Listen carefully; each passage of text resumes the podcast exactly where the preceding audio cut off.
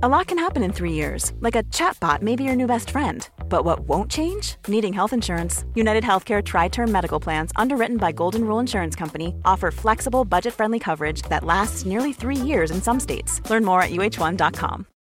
Millions of people have lost weight with personalized plans from Noom, like Evan, who can't stand salads and still lost fifty pounds. Salads generally for most people are the easy button, right?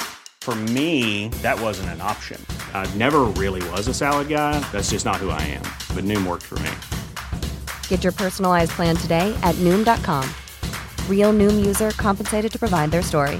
In four weeks, the typical Noom user can expect to lose one to two pounds per week. Individual results may vary. Salute e salve e benvenuti alla Storia d'Italia. Episodio centotrentaquattro. La mezzaluna araba. Questo episodio è dedicato a Stefano, a k a. Totila, tanti auguri di buon anniversario di matrimonio da Carlotta, costretta ad ascoltare il podcast anche in auto. Grazie di cuore ad entrambi e congratulazioni. Grazie di cuore anche a tutti i trecentosettantasette sostenitori su Patreon, Tipee e YouTube. Meno ventitré ragazzi, meno ventitré. Ringrazio in particolare i nuovi arrivati, a livello Leonardo da Vinci, Filippo Lamberti e Zavano, a livello Galileo Galilei, Lorenzo G e al Marco Polo, Massimo Sportelli. Ringrazio anche Lorenzo Fanelli e Luca Casali per essere passati a Tipee. Vi ricordo che il ventidue e il ventitré aprile sarò a Roma e a Nagni. Buone notizie per i miei giri primaverili, a quanto pare sono stato anche invitato da Storia di Gorizia, uno dei più prestigiosi festival di storia d'Italia. Presenterò le donne nella tarda antichità in tandem con Galatea Vaglio. Come al solito, più dettagli quando ne avrò, ma intanto save the date. Se non l'avete ancora fatto, inoltre, vi ricordo di ordinare Il miglior nemico di Roma. Trovate i link in descrizione. Se lo avete già letto, una recensione aiuta tantissimo e se avete dei feedback o dei miglioramenti da propormi, scrivetemeli. Un'altra cosa che aiuta è una recensione su iTunes o Apple Podcast. Di recente, inoltre, su Spotify c'è la possibilità di lasciare un commento sulle puntate. Usatelo pure, leggo tutti i commenti e tutte le recensioni. Prima di andare oltre, vorrei illustrarvi il mio piano per i prossimi episodi. Con questo e il prossimo concluderemo la narrazione della conquista araba, una lunga digressione che, penso, fosse necessaria per celebrare uno dei più importanti eventi della storia. Questo episodio arriverà fino al seicentoquarantuno, poi affronteremo i complessi passaggi degli anni del dopo Eraclio nell'episodio centotrentacinque, che arriva al seicentoquarantaquattro. Fatto questo, nell'episodio centotrentasei torneremo in Italia per parlarvi dell'ascesa di Rotari, uno dei più importanti re dei Longobardi. In quell'episodio ne narreremo le vicende fino al seicentoquarantaquattro, come potete notare una data chiave. Dopo parleremo di leggi, perché dopo il corpus iuris civilis è indispensabile introdurre con tutti gli onori forse il più importante documento fondativo dell'Italia medievale, l'editto di Rotari. Dopo il seicentoquarantaquattro la narrazione procederà non più in parallelo, gli arabi continueranno ad essere nella narrazione, ma faremo molto meno focus su di loro. Vedremo invece come si restringerà lentamente l'orizzonte del mondo cristiano, che da mediterraneo romano diverrà sempre più europeo. Abbiamo moltissimi eventi nella seconda metà del secolo di cui parlare. Rivolte e congiure, un papa rapito, una missione imperiale in Italia. Tutto procederà progressivamente verso un evento chiave che chiuderà la narrazione del secolo e aprirà le porte agli sconvolgimenti dell'ottavo secolo. Tutto chiaro? Con questo spero di avervi dato un'idea di quello che ci aspetta, ma ora torniamo agli arabi. La civiltà agricola e sedentaria si è sviluppata in modo indipendente in diversi punti del nostro pianeta, dalla Valle dell'Indo, con la sua originale civiltà senza nome, alla regione tra lo Yangtze e il fiume Giallo, che diede i natali alla Cina, dalle montagne e coste del Perù al Messico degli Olmechi. Eppure la più antica regione che vide la nascita dell'agricoltura è un'altra. Penso che tutti la conosciate, si tratta della grande valle tra due possenti fiumi, l'Eufrate e il Tigri. I greci la chiamavano Mesopotamia e così noi la conosciamo ancora oggi, ma la Mesopotamia era solo il fulcro di un grande arco di civiltà cresciute in simbiosi fin dalla più remota antichità. Risalendo i due fiumi della Mesopotamia è possibile tracciare lo sviluppo delle civiltà antiche.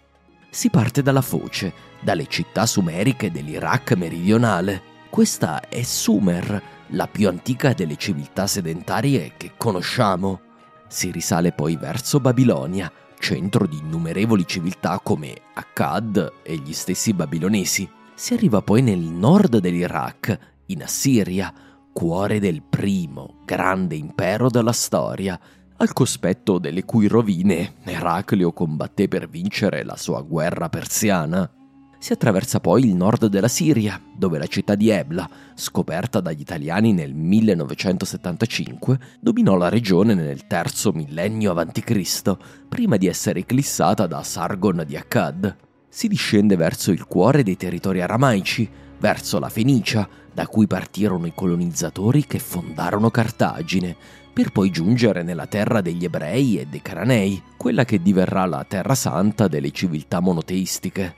Passata Gaza, si allunga verso l'altra grande culla della civiltà del vicino Oriente, la Valle del Nilo, dove una possente civiltà agricola si sviluppò appena qualche secolo dopo la nascita di Sumer, grazie al frutto della più fertile valle della terra.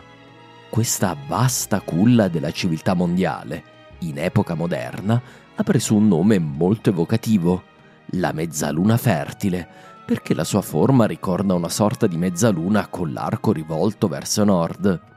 Eppure al centro della mezzaluna c'era l'altra faccia della medaglia di questa luna di civiltà, ovvero la sua parte buia, il deserto dove vivevano i figli di Ishmael, quelli che noi conosciamo come arabi. E non è un caso che gli storici abbiano scelto questo termine evocativo. La mezzaluna è anche uno dei simboli dell'Islam e del mondo arabo, il dominatore che finirà per definire il volto che di questa regione conosciamo da quattordici secoli, perché dopo millenni di evoluzioni, di stati, di città, di poteri e di imperi, alla fine di questo episodio l'intera mezzaluna fertile diverrà una mezzaluna araba. La parte oscura della luna avrà conquistato quella luminosa, riunendo entrambe in un'unica civiltà.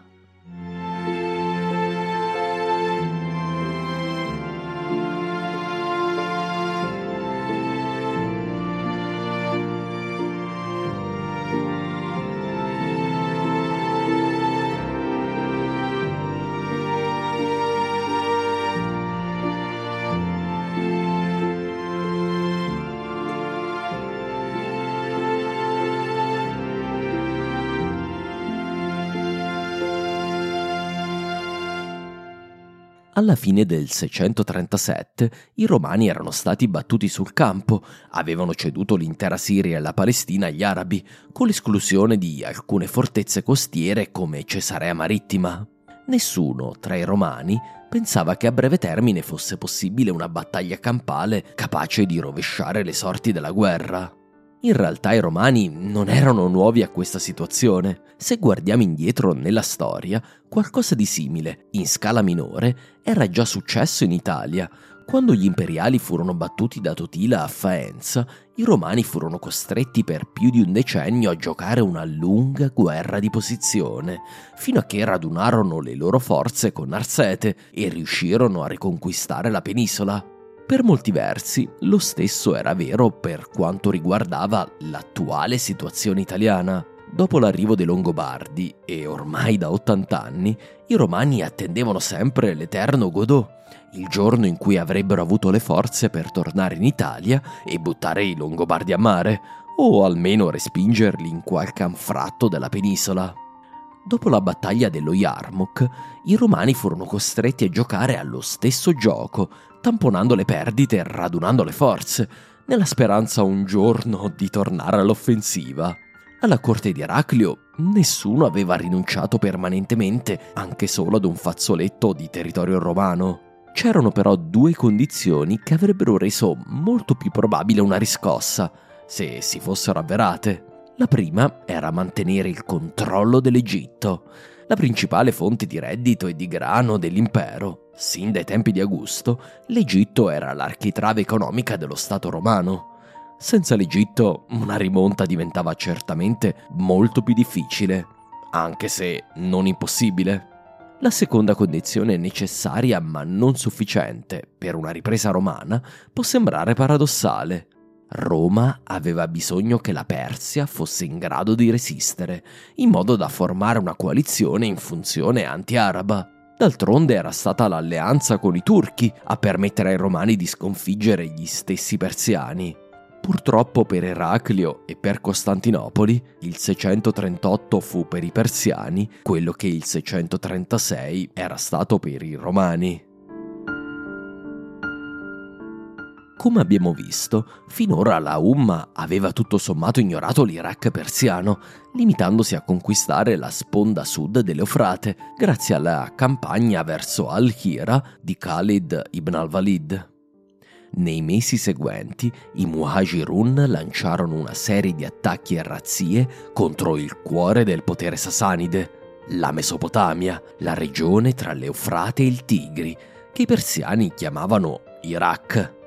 A Ctesifonte, la capitale sasanide sul fiume Tigri, da pochi anni le lotte continue sembravano essersi quietate. C'era un re ragazzino, Yezdegher terzo, che era ritenuto accettabile da tutte le fazioni in campo. Il governo era però nelle mani di Rustam, uno stilicone per conto del suo onorio. Rustam era un importante nobile persiano originario dalla Media. Di fronte all'invasione araba riuscì ad organizzare un forte esercito che vedeva al suo interno anche molti combattenti degli stati satellite dell'impero, l'Armenia sasanide e l'Albania. Il possente esercito persiano iniziò a muovere contro gli arabi a fine seicentotrentasette, con, ahimè, terribile tempismo. Se avessero attaccato nel seicentotrentasei, avrebbero probabilmente distratto forze della Umma destinate allo Yarmuk, permettendo forse ai romani di vincere la loro battaglia. Purtroppo l'anno seguente i romani non erano nelle condizioni di aiutare i persiani, visto che il grosso del loro esercito ormai decorava i valloni dello Yarmuk. L'assenza di coordinamento tra i loro oppositori permise agli arabi di affrontarli e sconfiggerli uno per volta. In questa tragica mancanza di coordinamento c'è l'essenza della tragedia della rivalità romano-persiana. E non solo perché la diffidenza reciproca impedì una campagna militare più integrata. Senza la guerra romano-persiana, come detto più volte, è difficile pensare che i credenti avrebbero avuto vita facile e sarebbero riusciti ad invadere i due imperi della tarda antichità. Sta di fatto che, dopo i primi successi parziali, Rustam liberò la Mesopotamia dai credenti, sconfiggendoli nella cosiddetta battaglia del ponte, riportata dalle fonti arabe. Rustam attraversò dunque l'Eufrate, accampandosi nei pressi di al-Hira, vicino al villaggio di Qadash, che in arabo è detto Qadisiyyah. Qui sembrò replicarsi quanto avvenuto allo Yarmuk. I persiani inizialmente ebbero alcuni successi limitati, ma gli arabi si fortificarono e attesero rinforzi, che puntualmente arrivarono dal deserto, forse da Medina, più probabilmente dalla Siria. Secondo le nostre fonti arabe, ventimila fanti e un numero imprecisato di cavalieri si unirono alle forze della Umma guidate da Sa'd, figlio di Abi Waqqas. La maggior parte dei rinforzi proveniva, a quanto pare, dalle tribù sconfitte durante la guerra della Ridda. Queste tribù erano state finora ostracizzate e gli era stato impedito di partecipare alle guerre di conquista e ai relativi lauti guadagni. Umar, per sconfiggere i persiani, raschiò però il fondo del barile.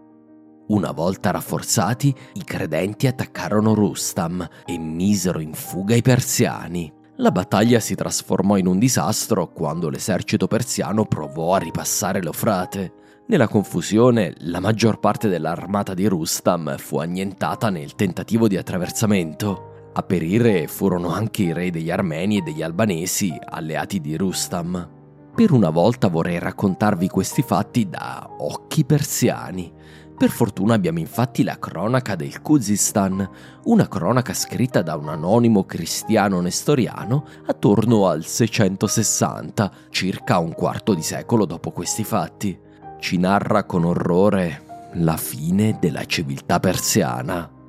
Yezdegerd, che era di lignaggio reale, fu incoronato re nella città di Estar e sotto di lui l'impero persiano giunse alla sua fine. Quando giunse a Ctesifonte, nominò Rustam a comandante degli eserciti. Poi Dio sollevò contro di loro i figli di Ismael, come sabbia sulla spiaggia. Il loro capo era Muhammad, e né mura cittadine, né porte, né armature, né scudi riuscirono a fermarli. Allora si impadronirono di tutte le terre dei persiani. Yezdegerd inviò contro di loro moltissime truppe, ma loro le distrussero tutte e uccisero Rustam. Andarono anche nella terra dei Romani, saccheggiando e distruggendo l'intera regione della Siria. Eraclio, il re dei Romani, mandò le sue armate contro di loro, ma i nomadi uccisero più di centomila Romani. Per il mondo persiano, a posteriori, la battaglia di Qadisiyyah divenne altrettanto decisiva della battaglia dello Yarmuk per i Romani. Il vincitore, Sa'ad ibn Abi Waqqas, divenne quasi altrettanto famoso di Khalid ibn al-Walid, mentre Rustam sarà in futuro celebrato dai persiani come un eroe nazionale, una figura tragica del tramonto della loro civiltà. Dopo la battaglia e per tutto il seicentotrentotto gli arabi tormentarono i persiani, occupando l'Iraq meridionale e mettendo sotto assedio la capitale, Ctesifonte, dove si era rifugiato il re dei re, Yezdegerd terzo. Dopo sei mesi di blocco e vedendo che in città la situazione era disperata, il re decise di tentare la fuga, e questo in collaborazione con il fratello di Rustam, che discese dalla Media con un forte esercito.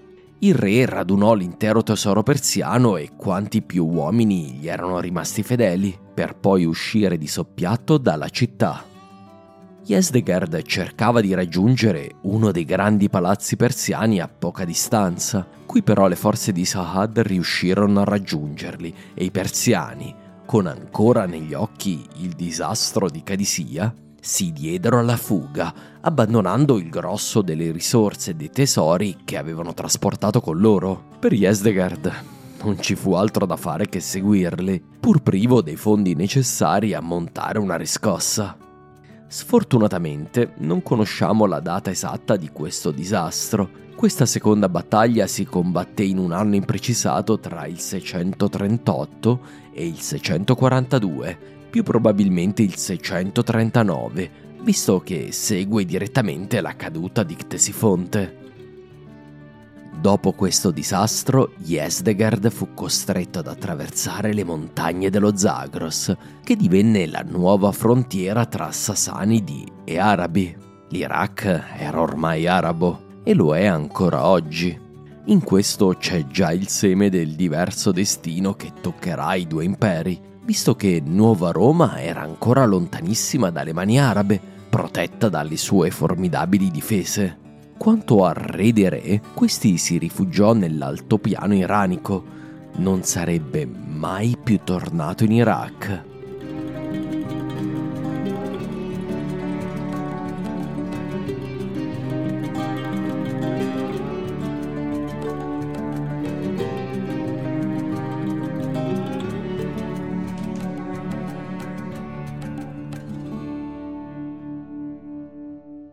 Mentre gli eserciti arabi soggiogavano la Mesopotamia, la Umma attraversava l'Eufrate anche più a nord, questa volta prendendo di mira il territorio romano della Mesopotamia, un'area che gli arabi chiameranno la Jazira, che in arabo vuol dire semplicemente isola. Non si tratta di una vera isola, ma di un territorio compreso tra le grandi anse del Tigri e dell'Eufrate, a nord di Ctesifonte. Questa parte della Mesopotamia, ormai da secoli, faceva parte dell'impero romano, con le sue grandi città di Edessa, Amida e la fortezza di Dara. Il governatore arabo della Siria, nel seicentotrentotto, affidò ad un suo consanguineo il compito di soggiogare questa regione, ma in quell'anno il governatore della Mesopotamia romana, Giovanni Cataias, il primo Giovanni di diversi in questa storia, si recò tra i credenti con una proposta di tregua. In cambio di una sovvenzione annuale, chiedeva alle forze della Umma di non valicare l'Eufrate. Gli arabi accettarono e Giovanni pagò centomila solidi d'oro, un tributo da rinnovare ogni anno. Si trattava di un pesante ma sostenibile fardello per la regione. Gli arabi d'altronde mantennero la parola e per quell'anno non ci furono attacchi verso la Mesopotamia romana. Quando però Eraclio venne a sapere della cosa, ne fu fortemente contrariato. La sua politica era di resistere al nemico, in particolare nella cruciale regione mesopotamica. Le città romane dovevano impegnarsi a combattere, non a fare accordi che andavano ad arricchire il nemico. Giovanni fu quindi sostituito da un militare che nel seicentotrentanove si rifiutò categoricamente di continuare a pagare gli arabi. L'effetto fu ahimè prevedibile. Le stesse armate della Umma che avevano sommerso i romani allo Yarmuk si riversarono al di là dell'Eufrate, forse assistite anche dagli eserciti arabi che avevano occupato l'Iraq centro-meridionale che era appartenuto ai persiani. A Edessa gli arabi intrappolarono il nuovo governatore e la maggior parte delle sue truppe, mettendoli sotto assedio. Offrirono poi dei termini generosi, permisero ai romani di ritirarsi in Armenia in cambio della cessione della piazzaforte. E così fu. Di converso Dara, la mitica, eterna Dara, rimase ferma nella sua antica fedeltà. La piazzaforte fu assediata e conquistata dagli arabi. L'intera guarnigione fu passata a fil di spada. Credo questa sia l'ultima volta nella quale parleremo di questa città. La marea araba però non era ancora terminata, c'era ancora una regione che attraeva i nuovi conquistatori, come aveva fatto sempre anche per gli antichi, dai persiani achemenidi ad Alessandro Magno, dai romani di Ottaviano Augusto a Zenobia di Palmira, per finire con i sasanidi di Cosro secondo. Parliamo ovviamente dell'Egitto, il gioiello della corona romana, la più ricca delle province del Mediterraneo. Ogni anno l'Egitto inviava trecento milioni di moggi di grano verso il resto dell'impero e le sue tasse finanziavano la macchina bellica romana. L'Egitto, Eraclio ne era dolorosamente consapevole, andava difeso a tutti i costi. Nonostante il suo fallimento in Mesopotamia e il crollo della frontiera in quel settore, Eraclio decise dunque di rafforzare la guarnigione egiziana. Già ci aveva provato nel seicentotrentatré, cercando di spostare truppe dalla Numidia. L'imperatore aveva inviato rinforzi anche tra il seicentotrentacinque e il seicentotrentotto. Nel seicentotrentanove arrivò però il giorno del giudizio. Il comandante arabo Amr invase l'Egitto alla testa di un considerevole esercito della Umma. Eraclio fu enormemente deluso quando, all'arrivo delle truppe arabe, il suo uomo tentennò. Si trattava di Ciro, patriarca e prefetto allo stesso tempo, un fedelissimo di Eraclio. Ricordate come era stato inviato in Egitto per trovare un accordo con i monofisiti? Ne abbiamo parlato a proposito della questione del monoenergismo.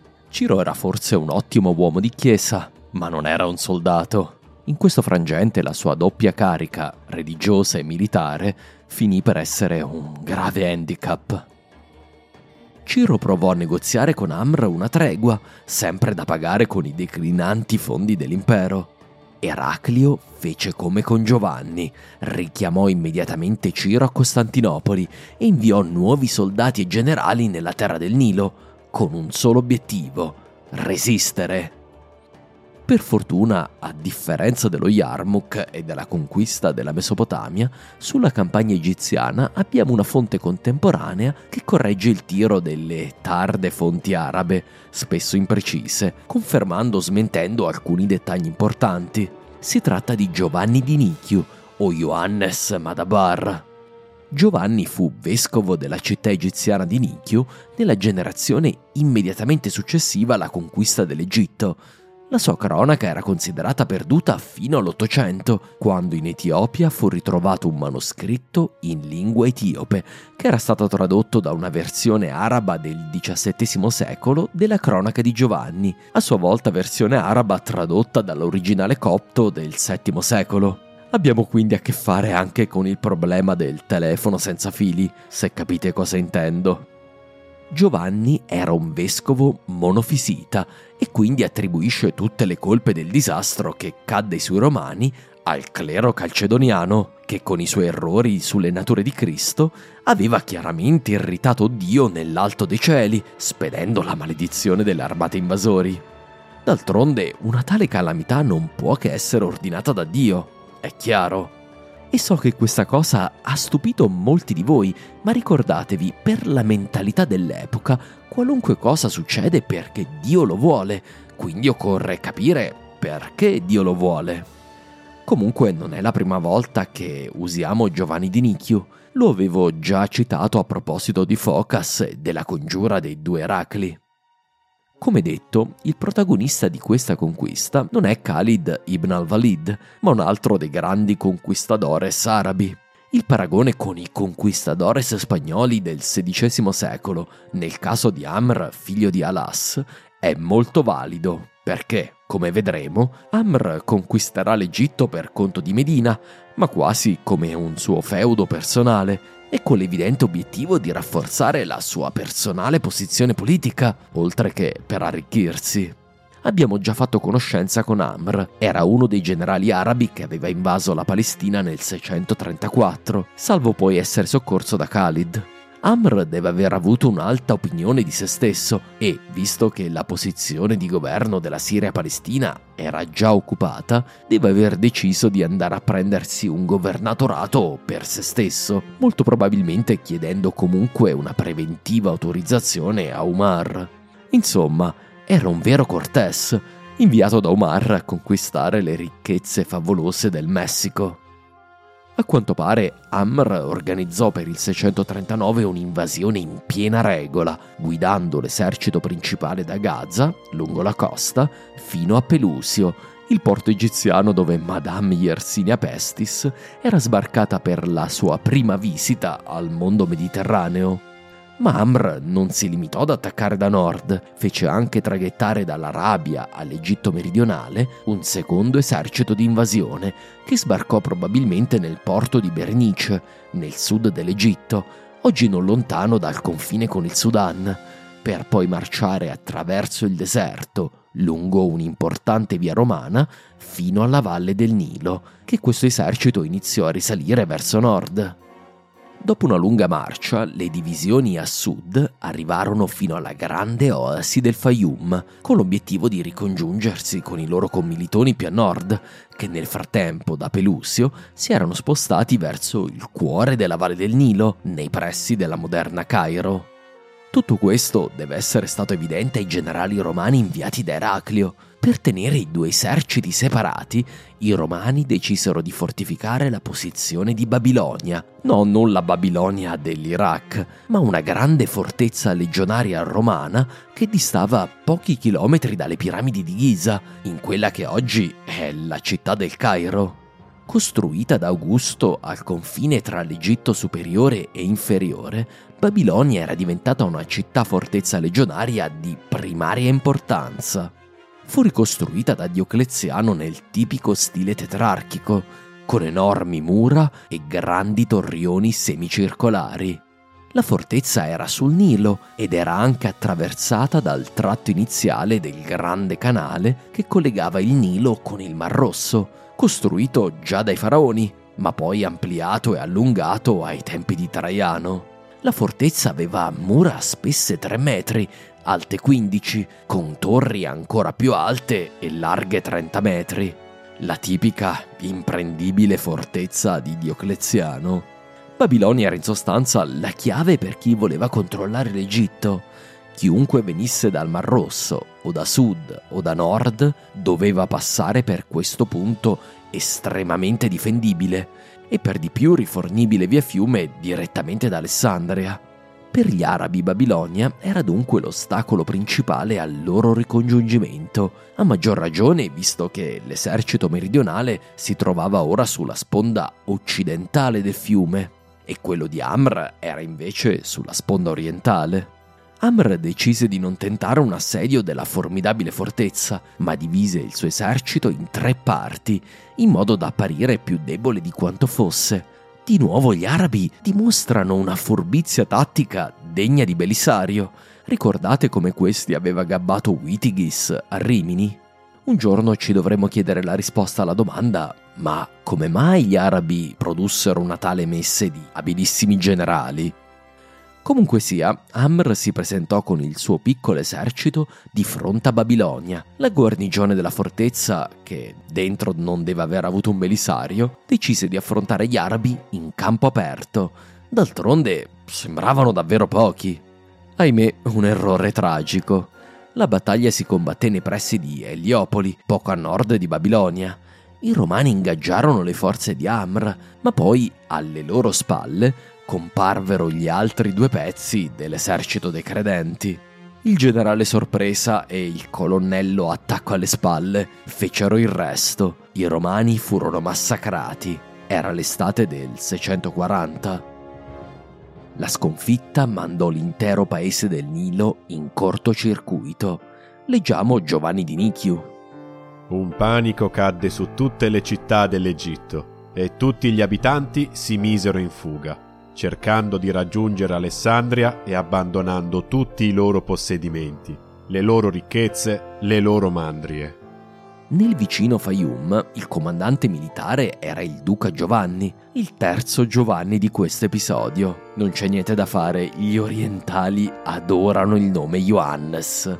Dicevo, il duca Giovanni decise di abbandonare la difesa dell'importantissima regione, rifugiandosi proprio a Nichiu, dove un giorno sarà vescovo l'altro Giovanni.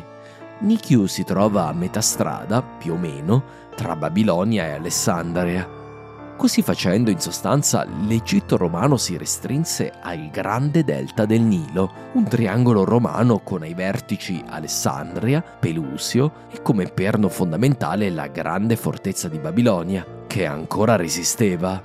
Questo restava il punto chiave della strategia romana. Se Babilonia resisteva, resisteva anche l'Egitto.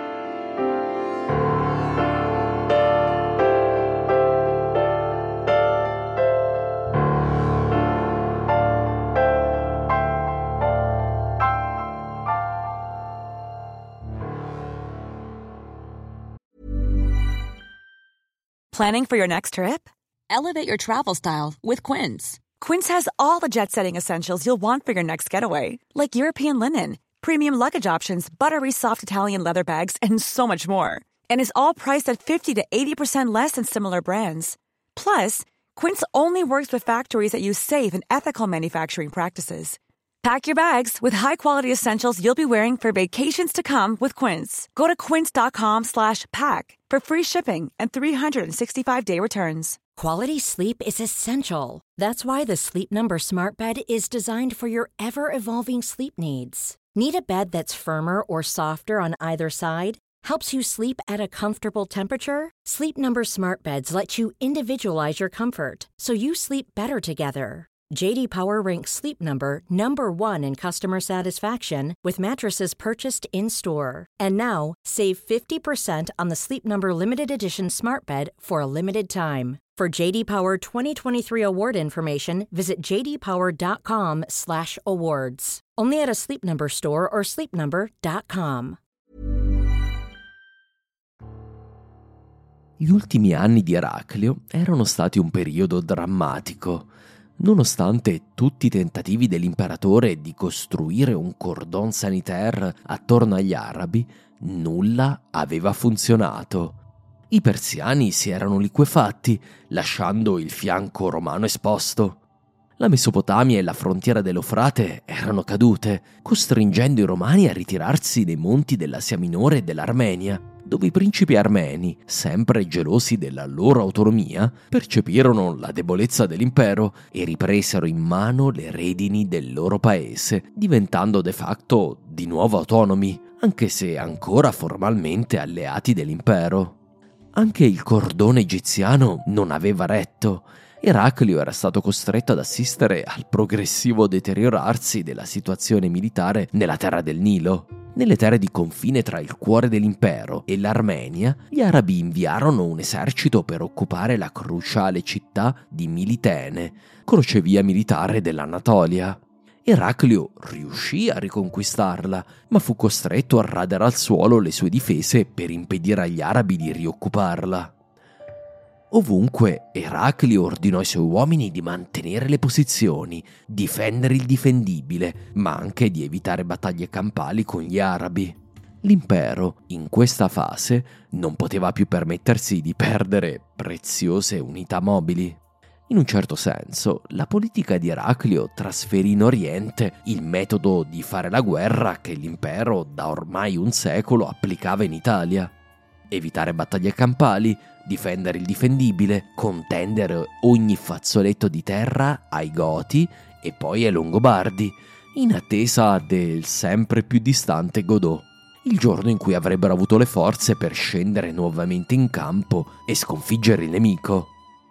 Imbevuti di retorica epica, ci può sembrare un modo di fare la guerra che è tra il disonorevole e l'inefficace. Eppure la guerra, per non parlare del governo, richiede decisioni difficili e impopolari. Impopolari anche tra gli storici e i lettori del futuro.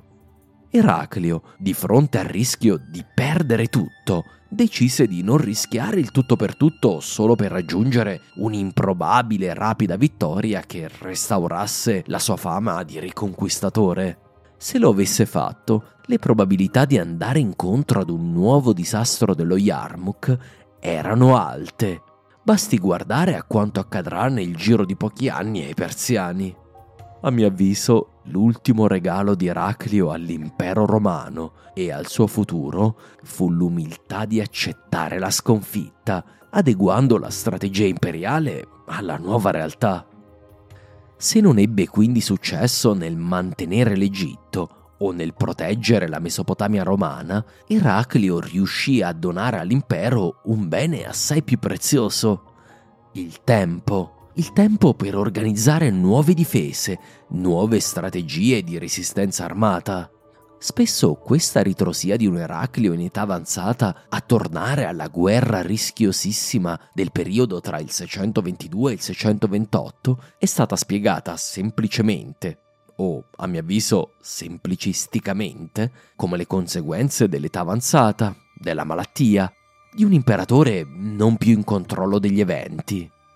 Eppure non credo sia così. I persiani erano un nemico conosciuto ed Eraclio, lo avrete notato, andò incontro alla sua grande avventura quando l'impero era ridotto a solo una città e un esercito. Ci andò sapendo di dover organizzare sì una coraggiosa campagna militare, ma anche con ben in testa lo scopo di combattere una guerra diplomatica, con l'obiettivo ultimo di coinvolgere i turchi nella guerra. La situazione ora era diversissima. Eraclio non sapeva probabilmente neanche dove fosse la capitale del nemico o chi fosse Umar. Gli arabi erano un popolo conosciuto, ma la loro nuova capacità di mobilitare eserciti era preoccupante e inquietante. I manuali di guerra di Maurizio e dei suoi predecessori non dicevano molto a riguardo delle guerre contro gli arabi, né c'era un chiaro potenziale partner con il quale negoziare. Khalid non era Sharbaraz e Amr non era Shahin, si trattava di perfetti sconosciuti. Eraclio aveva inoltre perso il principale potenziale partner negoziale per una campagna anti-araba, l'impero persiano, ormai nella piena fase cupio di solvi. In base a tutte queste variabili, credo che Eraclio e i suoi collaboratori valutarono che l'impero avesse bisogno di tempo per formulare una nuova strategia, per studiare l'avversario e identificare i punti di attacco.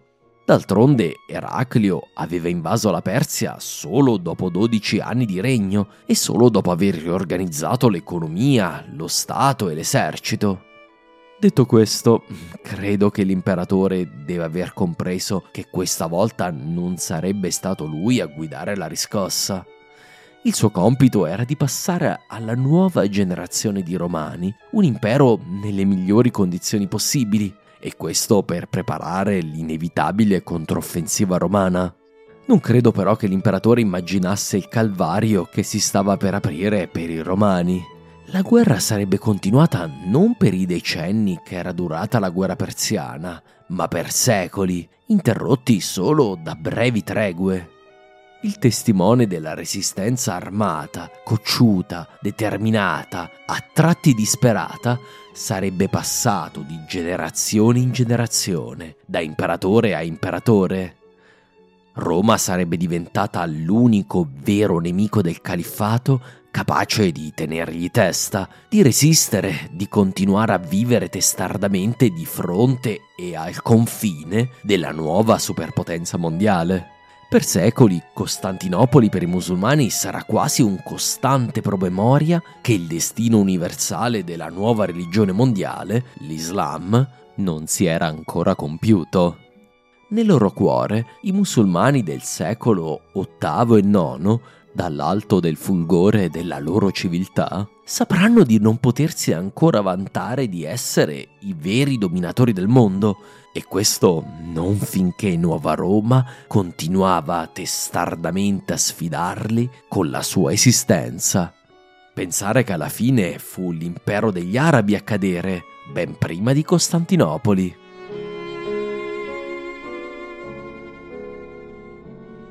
Vorrei che faceste mente locale su quanto è davvero avvenuto finora.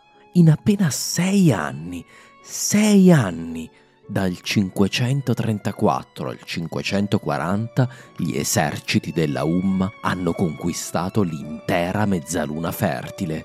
Si tratta di una delle più rapide, straordinarie conquiste della storia. Conto di realizzare una puntata speciale a fine secolo per parlare della conquista e delle sue ragioni, anche se i più attenti credo possano decifrare tutti gli indizi che ho disseminato nel corso del podcast. Ora però occorre capire cosa fecero i credenti dopo il loro inaspettato successo. Le vittorie militari da sole non costruiscono uno stato. Subito dopo la conquista notiamo un cambiamento nel modo in cui gli arabi percepivano perfino loro stessi. Innanzitutto il termine muhajirun, gli emigranti, assume un significato sottilmente diverso. Questi erano stati inizialmente gli emigranti che da Mecca erano giunti a Yatrib al seguito di Muhammad, per poi divenire tutti coloro che decidevano di abbandonare la loro vita precedente per unirsi alla Umma di Muhammad. Dall'epoca di Umar, muhajirun diviene il termine con il quale gli arabi identificano coloro che si uniscono agli eserciti di conquista, migrando nei territori conquistati e diventando, de facto, la classe militare dominante del nuovo califfato, il nome che diamo a questo nuovo stato confessionale. L'Hijra, in questa fase, diviene dunque l'atto con il quale il credente abbandona la sua vita tradizionale in Arabia per unirsi alla grande missione conquistatrice della comunità dei credenti. Un effetto della conquista fu anche una vera e propria etnogenesi araba. Nell'episodio centoventotto abbiamo visto come c'erano degli elementi che stavano portando verso un'etnogenesi araba già prima dell'avvento dell'Islam. Lo sviluppo di una lingua e di un alfabeto comuni, la costruzione di più grandi strutture politiche, la diffusione di elementi culturali panarabi, come la poesia. Eppure, all'alba della conquista, non c'è prova che gli arabi percepissero loro stessi come un unico popolo. Ogni arabo si sentiva probabilmente prima di tutto un membro della sua tribù e non percepiva le altre tribù come parte di un qualcosa di unitario, se non una vaga comunanza culturale, come quella che può esserci tra paesi francofoni o tra paesi anglofoni. Ora però, in terre nuove e tra genti nuove, gli arabi svilupparono un maggior senso di loro stessi. D'altronde, come in ogni etnogenesi che si rispetti, è fondamentale definire la propria identità rispetto all'altro. Per esempio, ho notato che un gruppo di europei negli Stati Uniti o in Giappone tende a unirsi molto di più, riducendo le tante differenze tra francesi e italiani, tra spagnoli e tedeschi. La stessa presenza degli arabi in un mondo romano-persiano li portò a stringersi maggiormente tra loro, a sottolineare le cose in comune e ridurre le differenze. Inoltre gli arabi avevano improvvisamente un mito fondativo, quello di Ismael e dei figli dimenticati di Abramo, e avevano anche un libro fondativo. Spesso le identità si definiscono attorno ad un libro, che questi sia la Divina Commedia, l'Iliade o il Quran. E a proposito del Quran, è quasi certo che in questa fase fosse ancora un libro tramandato esclusivamente per via orale. È possibile che fu già Umar a farlo mettere per iscritto, per donarlo alle varie città di guarnigione di cui parleremo tra poco, ma è più probabile che si tratti di un'iniziativa del suo successore, Uthman, per impedire che con il passare del tempo e delle generazioni il testo si modificasse e corrompesse. Da un punto di vista organizzativo, va detto che i nostri Fremen di Dune si impegnarono a tenere ben separata la loro identità di conquistatori dalla massa dei conquistati. Gli arabi si sentivano come la nuova casta dominante e non avevano alcun interesse a condividere la loro identità con i conquistati, perché essere arabo comportava, nei primi decenni successivi alla conquista, una serie di enormi privilegi. La conquista aveva reso i Muajirun degli uomini ricchi, proprietari spesso di un grande numero di schiavi e ricchezze materiali, il bottino dei conquistatori. È evidente che gli arabi considerassero questo bottino umano e materiale come la ricompensa divina per aver adottato la causa dell'unico vero Dio. Nelle parole di Fred Donner, i credenti erano motivati dal loro pietismo religioso, ma vedevano i benefici materiali che gli erano giunti in seguito alla conquista come la naturale conseguenza, anzi la conseguenza ordita da Dio del loro successo nel creare un nuovo e giusto ordine mondiale. Ma i Muajirun non dovevano contare solo sulle ricchezze ammassate durante le loro razzie. Terminato il violento, brutale ed estremamente profittevole periodo della conquista, Umar decise che era giunto il tempo di costruire un sistema di sostegno e pagamento dei suoi guerrieri, anche con lo scopo di convincerli a trasformarsi da razziatori a soldati stipendiati, qualcosa di indispensabile per costruire uno stato ordinato.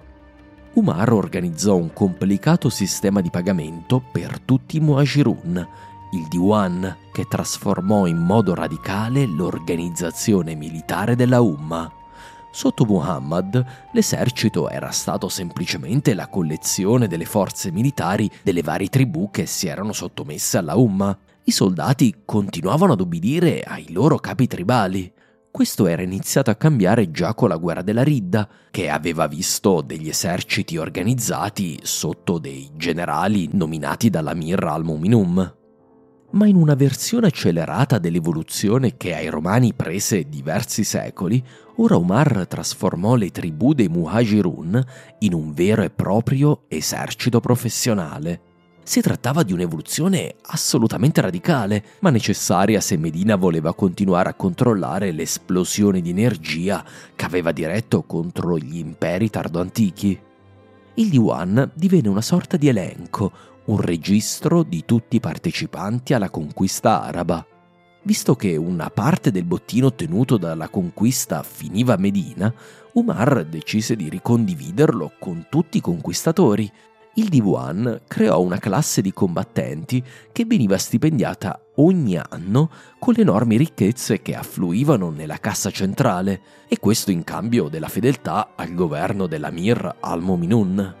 I pagamenti erano più alti per i primi e originali Muajirun e meno importanti per chi si era unito più tardi alla nuova Hijra, la migrazione verso la terra dei Romani e dei Persiani. In questo modo il califfato creò un sistema intermedio tra quello germanico e quello romano.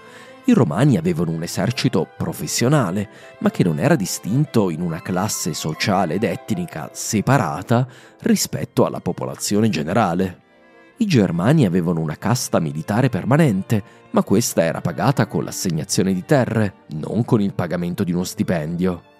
Quando il flusso di cassa verso Medina smise di essere semplice bottino e razzia e fu costituito da vere e proprie tasse, il pagamento del diwan divenne molto simile a quello dello Stato romano, tassazione che va in grandissima parte a finanziare l'esercito.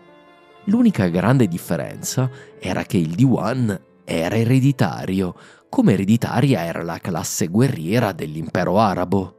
I guerrieri erano credenti arabi, i contribuenti tutti gli altri. Il califfato in sostanza era un impero militarizzato, tanto militarizzato quanto lo erano i regni romano-germanici. Presto anche l'impero romano del dopo Eraclio diverrà in sostanza governato da una classe dirigente militarizzata, completando la transizione dall'età tardo-antica a quella medievale.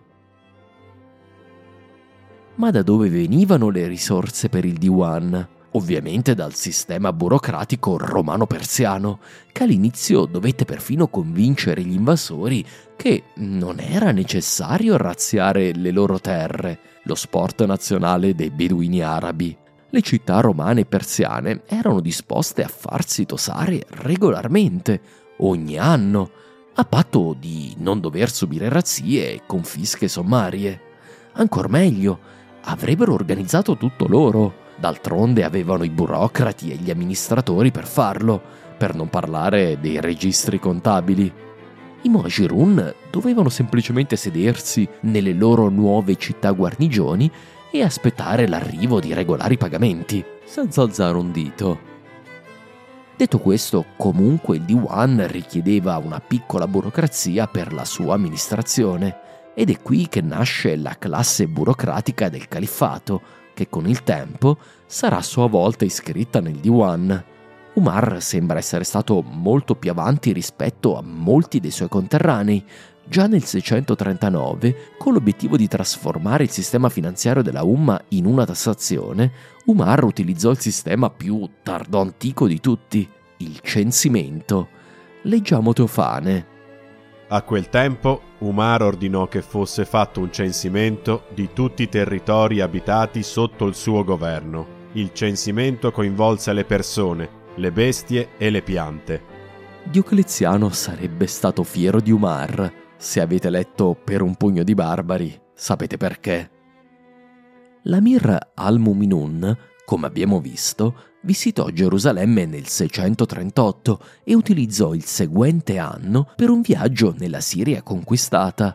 Qui fu accolto da un'inaspettata ospite, Yersinia Pestis.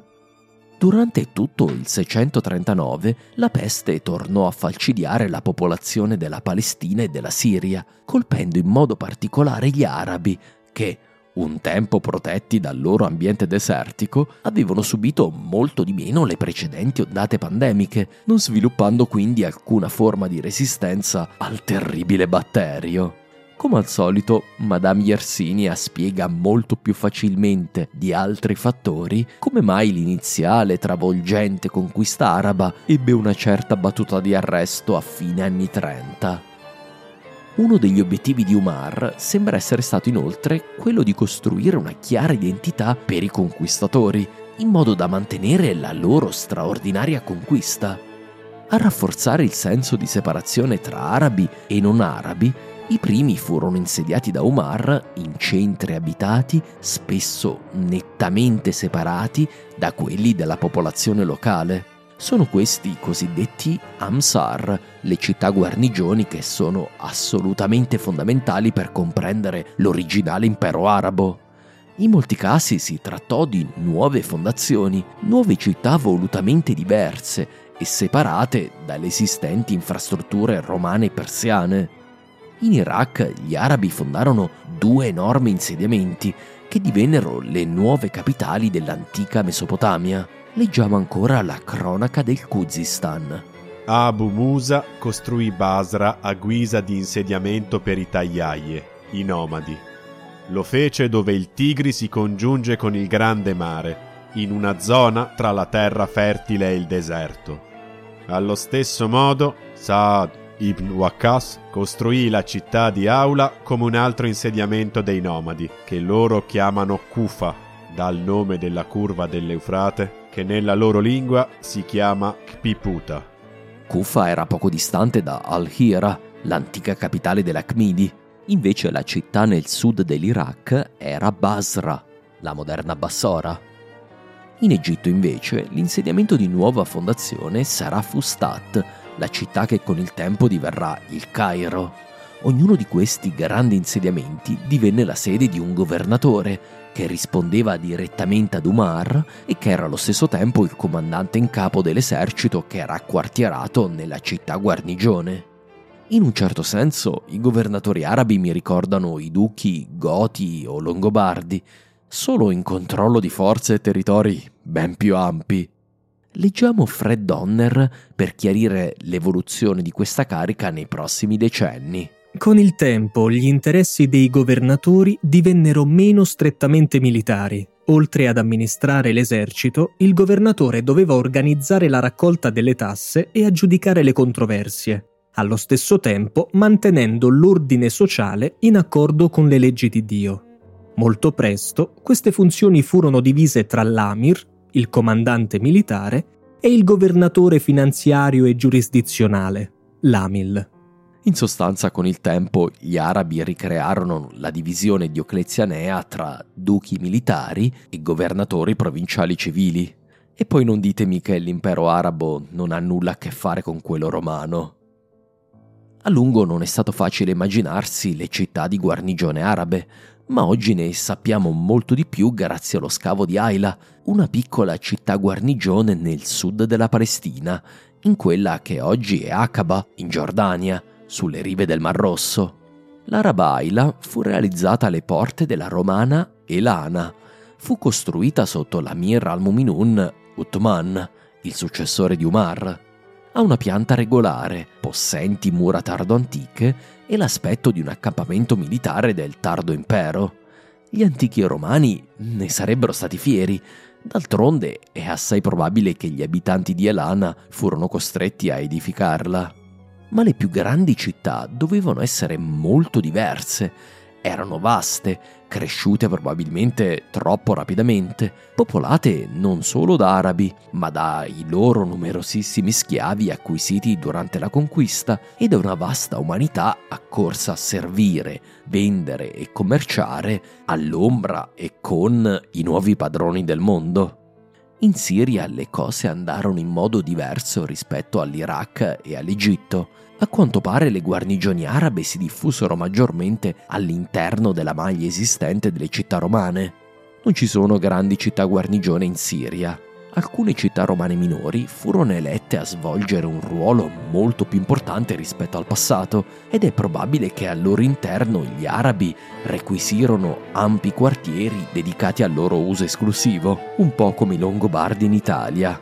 Questo vale in particolare per la grande capitale della Siria araba, Damasco. Una delle decisioni più importanti di Umar, in prospettiva, fu di nominare governatore dell'intera Siria, Palestina e Arabia ex-romane un membro della famiglia Umayyad, il già citato Muawiya, uno degli ultimi arabi che si unì ai credenti, ma colui che sarà il grande vincitore della prima guerra civile araba.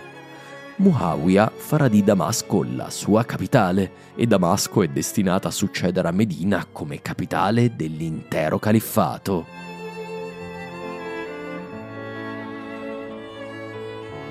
Un altro aspetto dell'originale conquista araba che potrà sembrarvi strano è che gli arabi non fecero alcuno sforzo per condividere il loro messaggio religioso con i popoli conquistati. Anzi, è vero il contrario.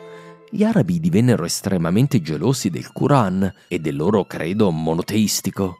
D'altronde, non erano forse il popolo eletto al quale era stata promessa la Terra Santa? Non erano forse gli eredi di Abramo? In questa fase, la nascente religione islamica, che non è ancora una vera e propria religione separata, era comunque ad uso esclusivo dei muhajirun, senza alcuna velleità di proselitismo. In questo era più simile a quello che oggi è l'ebraismo, che invece all'epoca faceva proselitismo, e come? Insomma, nell'etnogenesi araba, essendo il Quran un elemento fondamentale della nuova identità dei Muajirun, ed avendo l'identità araba degli enormi privilegi rispetto ai non arabi, non c'è da stupirsi che gli arabi si imposero un isolamento volontario, una separazione fisica, in città separate e una divisione religiosa. Fu in questo isolamento che si sviluppò il concetto di una religione nuova e separata rispetto al monoteismo cristiano-ebraico dei loro vicini.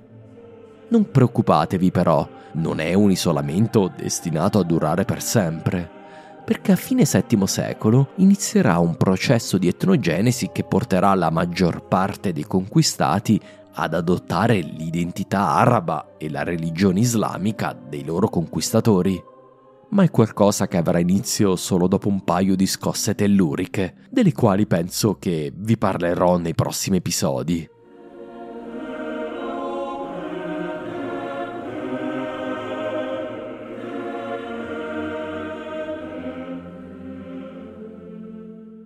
Nel cinquecentoquaranta il comandante della Siria, Muawiyah, raccolse i Muajirun siriani e mosse contro la principale città rimasta in mano romana, Cesarea Marittima. La patria di Procopio resisteva ancora, forte di una guarnigione di settemila uomini, grazie al fatto che poteva essere rifornita via mare. Per ancora pochi anni il Mediterraneo resterà il Mare Nostrum dei Romani, ma non fateci l'abitudine. L'assedio durò circa sette mesi, ma alla fine, dopo la costruzione di grandi macchine d'assedio, la città fu presa con la forza. La maggior parte dei difensori furono passati a fil di spada, mentre l'intero insediamento fu messo a ferro e fuoco, come monito contro chi avesse voluto resistere contro le forze dei credenti. Cesarea, purtroppo, non si riprenderà mai più. Gli archeologi hanno trovato uno strato di distruzione in città che è compatibile con la conquista del seicentoquaranta. Cesarea non sarà mai più la capitale della Palestina. In generale, tutte le città costiere iniziarono a declinare, visto che gli arabi preferivano le città dell'interno. Nonostante questa sconfitta, i romani mantennero ancora per diversi anni il controllo di un ultimo porto libanese, Tripoli. Ma per chiudere questo episodio vorrei tornare in Egitto e narrarvi come terminò l'assedio della grande fortezza di Babilonia, di cui vi ho parlato in precedenza. Avevamo lasciato i Romani assediati nel forte, ma con ancora il controllo sull'intero triangolo del delta del Nilo. Amr decise di assediare la fortezza di Babilonia già a fine estate del seicentoquaranta.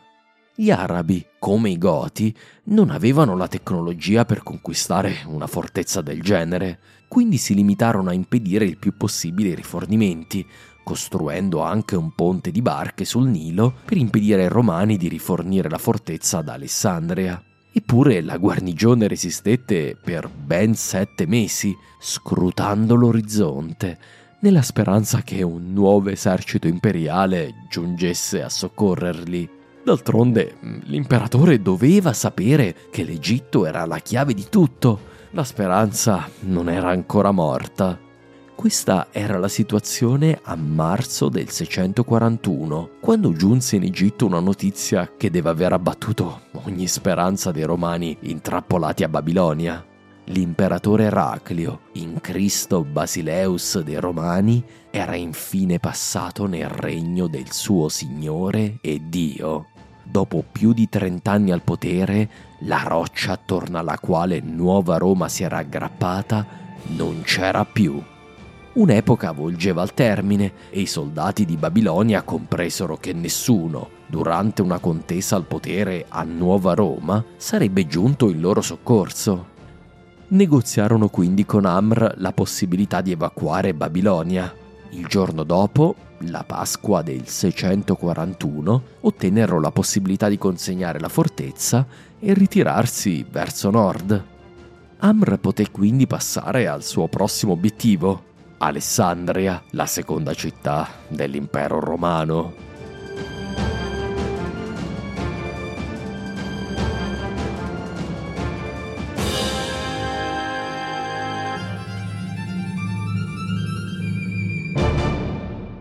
Nel prossimo episodio saluteremo con i giusti onori il nostro Eraclio e per un'ultima volta ancora in questo lungo ciclo di episodi dedicati all'Oriente resteremo a Nuova Roma per comprendere le modalità della successione ad Eraclio e gli anni immediatamente successivi in cui i romani davvero persero ogni speranza di recuperare a breve il loro impero orientale.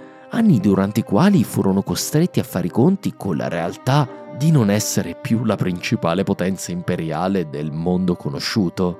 Uno shock e un brusco risveglio. Grazie mille per l'ascolto. Vi ricordo che potete trovare mappe a sostegno di questo e altri episodi sul mio sito, assieme a recensione di libri, articoli speciali su strade e altri argomenti, genealogie e molto altro ancora. Grazie a Riccardo Santato come sempre per le sue magnifiche musiche e anche Valerio e Antonio per essere stati i miei attori in questo episodio. Questo podcast appartiene a tutti i miei sostenitori, ma in particolare a livello Giuseppe Verdi, Massimiliano Pastore e Mauro Samarati, e a livello Dante Alighieri, Musumeci, Marco il Nero, Massimo Ciampiconi, Mike Lombardi, David L'Apostata, Luca Baccaro, Guglielmo De Martino, Daniele Farina e Daniele Trafficante e Andrea Franco.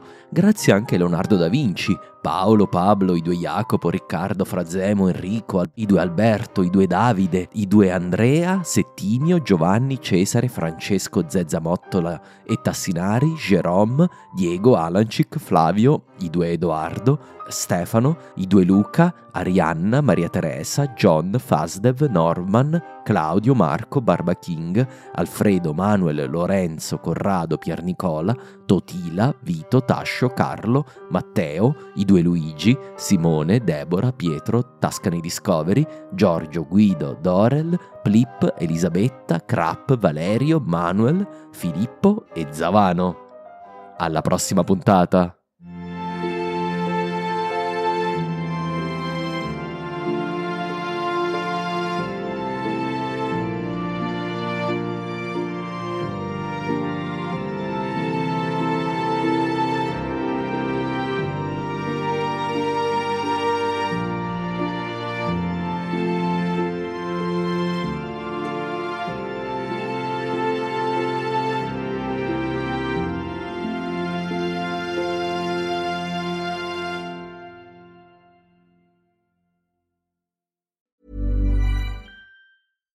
Hi, I'm Daniel, founder of Pretty Litter. Cats and cat owners deserve better than any old-fashioned litter. That's why I teamed up with scientists and veterinarians to create Pretty Litter. Its innovative crystal formula has superior odor control and weighs up to eighty percent less than clay litter.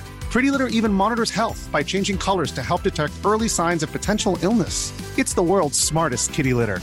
Go to pretty litter dot com and use code ACAST for twenty percent off your first order and a free cat toy. Terms and conditions apply. See site for details.